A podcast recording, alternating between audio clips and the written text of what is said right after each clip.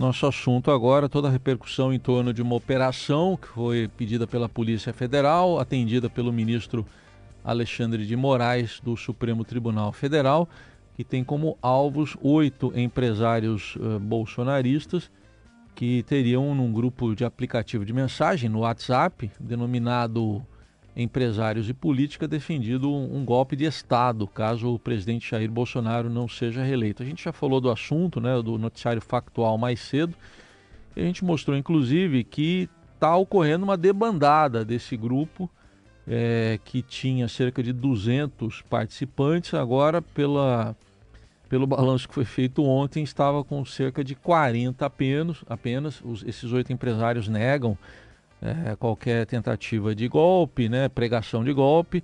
Dizem que eram conversas privadas, em geral a linha de defesa é essa. E só que o ministro Alexandre Moraes determinou também é, quebra de sigilos para investigar uma possível organização para financiamento de atos antidemocráticos. Mas sobre os limites né, que a gente tem em grupos de mensagens, na tecnologia digital, a gente convidou para uma conversa Yasmin Kurzi, que é professora, especialista em Direito Digital e pesquisadora do Centro de Tecnologia e Sociedade da FGV Direito do Rio. Professora, bom dia, obrigado por estar aqui. Muito obrigada pelo convite. Professora, que, primeiro vamos pedir uma análise sua. Lógico que a gente não sabe os elementos, foram apreendidos a, a celulares para se fazer uma perícia. Mas como é que a senhora analisa o caso em si, numa primeira avaliação? A gente não tem muito como saber ainda a, o teor da decisão do, do Moraes, porque não foi publicado.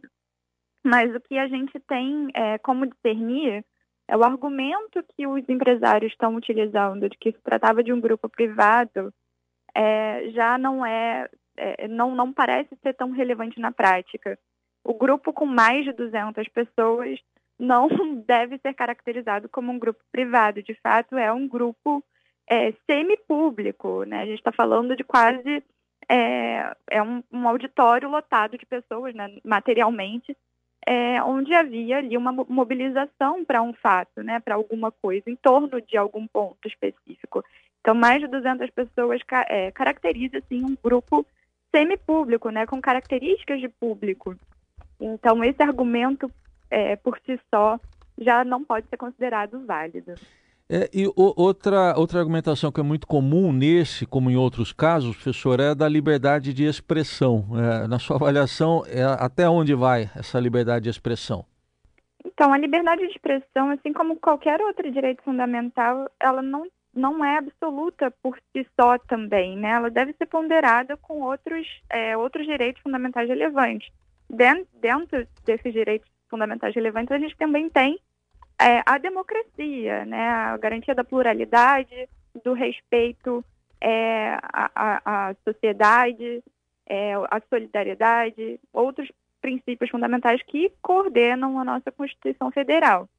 É, o golpismo, né, o golpe, ele é crime. A gente tem, é, ano passado, a Lei de Segurança Nacional ela, ela caiu, e o Código Penal ele ganhou ali o título 12, que trata dos crimes contra o Estado Democrático de Direito. E o artigo 359 fala especificamente sobre a tentativa, é, o, a, a, apologia, né, o, por meio de violência ou de grave ameaça, de depor o governo legitimamente constituído ou de abolir o Estado Democrático de Direito. Então, a gente tem isso claramente definido é, no Código Penal agora, com, esse, com a inserção desse título 12 e é, é, o que fica, o que continua vago, né, que aí vai caber a interpretação do caso, é o que caracteriza a tentativa de abolir o, o Estado Democrático de Direito. É, eu imagino, né, que o Moraes com esse, é, é, com essa, esse mandato, essa operação, ele é, é, não é somente, não tem somente os indícios do grupo, mas que tem outras articulações envolvidas, né? A gente imagina que isso está acontecendo. E esse inquérito está envolvido também com atos antidemocráticos ou com outras organizações. Não tem como saber porque a decisão não está publicada. Mas é, eu acho que não, não é tirado do vácuo, né? Não, esse, essa operação não foi deflagrada do vácuo e apenas com os indícios das mensagens. É, seria muito difícil, inclusive, se chegar a esse grupo. E outra coisa que é muito importante é o poder político e econômico que algumas pessoas desse grupo já possuem, né? É, uma coisa seria se um indivíduo comum tivesse pregando o fim do Estado Democrático de Direito na rua, sem audiência, né, sem um poder e relevância, sem a capacidade econômica uhum. de colocar um ato desse para frente. Outra coisa são alguns dos principais empresários do país estarem de fato mobilizando e talvez até mesmo financiando, imagino que o Moraes esteja investigando isso, os atos antidemocráticos é, materialmente, né, arquitetando materialmente. Então, esse é um outro ponto que a gente precisa discernir, né? Um cálculo de proporcionalidade é, o juiz ele faz na prática, na, na análise do caso, para entender uhum. é, o, o que, que significa tentativa de abolir o Estado Democrático de Direito materialmente. Agora, professora, pelo que se sabe até agora, como a senhora destacou, né, não, né, não, tá, não veio tudo a público ainda, mas se depreende que tem ali uma suspeita de financiamento de, de algum uhum. ato. Né? É, é, é, é, é, procedente essa linha de investigação? Quer dizer, pode ter uma suspeita realmente de algum financiamento, considerando esse poder político e econômico que a senhora citou desses empresários? Olha, eu acho que é plenamente possível. A gente não tem como saber, porque o inquérito do, dos atos antidemocráticos também corre em sigilo, né, desde o do ano passado é, a gente não tem como saber materialmente o que está sendo discutido né, no âmbito do inquérito. Mas eu imagino que sim, esse tipo de, de transação financeira para a mobilização, por exemplo, dos protestos, é, dos atos antidemocráticos em Brasília, tudo isso, toda, toda essa linha de, de financiamento é possível rastrear, eu imagino que esteja sendo executado pelo Supremo Tribunal Federal uhum. no âmbito do inquérito. A senhora citou de passagem aí um cidadão comum, como nós, então vamos, vamos falar do cidadão comum. Todo mundo tem grupo de WhatsApp, né, professora? Todos nós estamos. Uhum. Eu, eu, não sei nem quantos eu tô, mas, enfim, tem dos mais variados assuntos, desde trabalho, condomínio, família, tem de tudo. É, até que ponto vai um, um, uma manifestação, uma liberdade de manifestação, é, enfim, para a gente tomar cuidado no dia a dia mesmo para não cometer ilegalidades?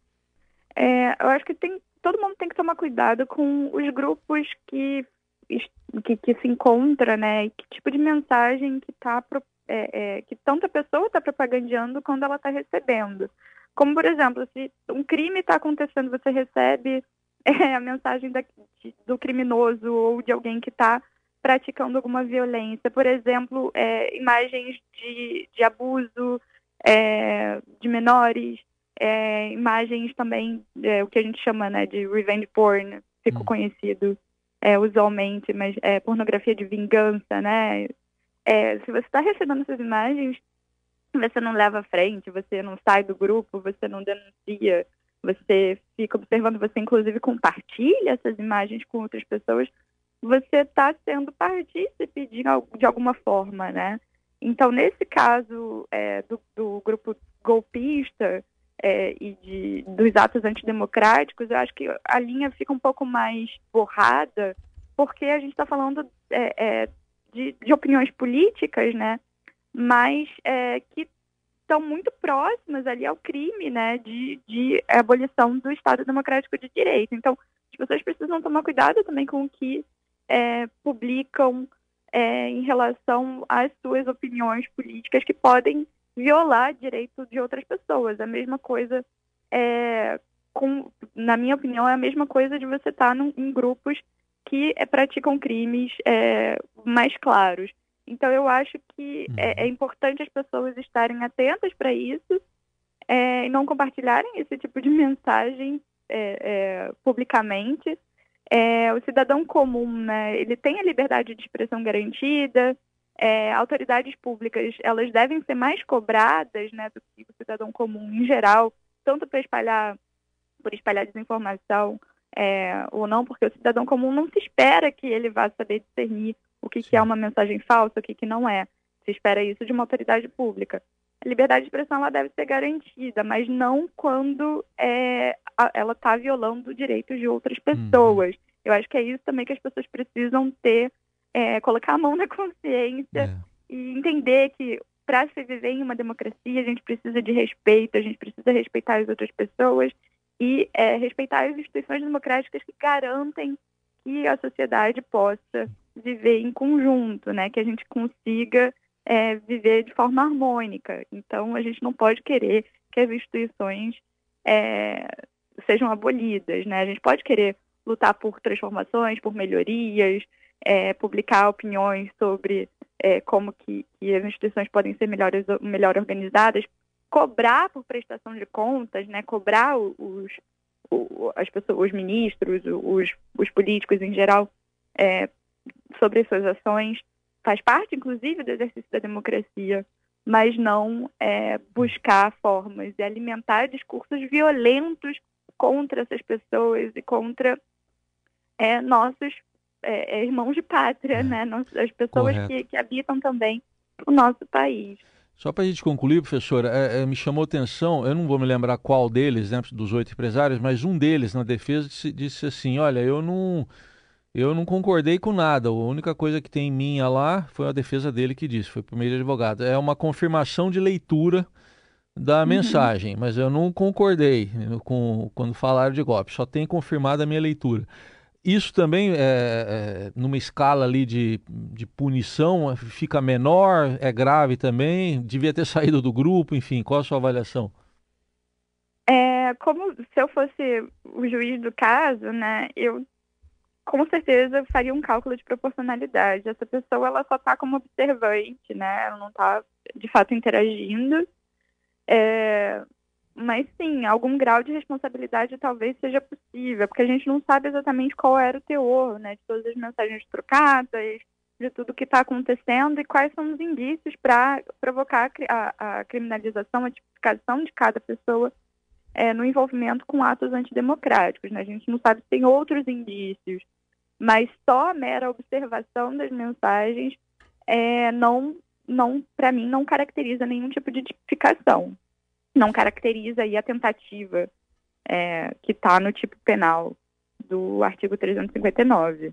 Muito bem, ouvimos aqui Yasmin Cursi, que é professora especialista em direito digital e também é uma pesquisadora, além de professora, é pesquisadora do Centro de Tecnologia e Sociedade da FGV Direito Rio, com uma análise do que é possível analisar até agora do que veio a público desse caso de empresários bolsonaristas suspeitos de defender um golpe de Estado, e também falando dos cuidados que nós né, temos que tomar no, no nosso dia a dia, né, nos imensos, nos intermináveis grupos dos quais a gente participa.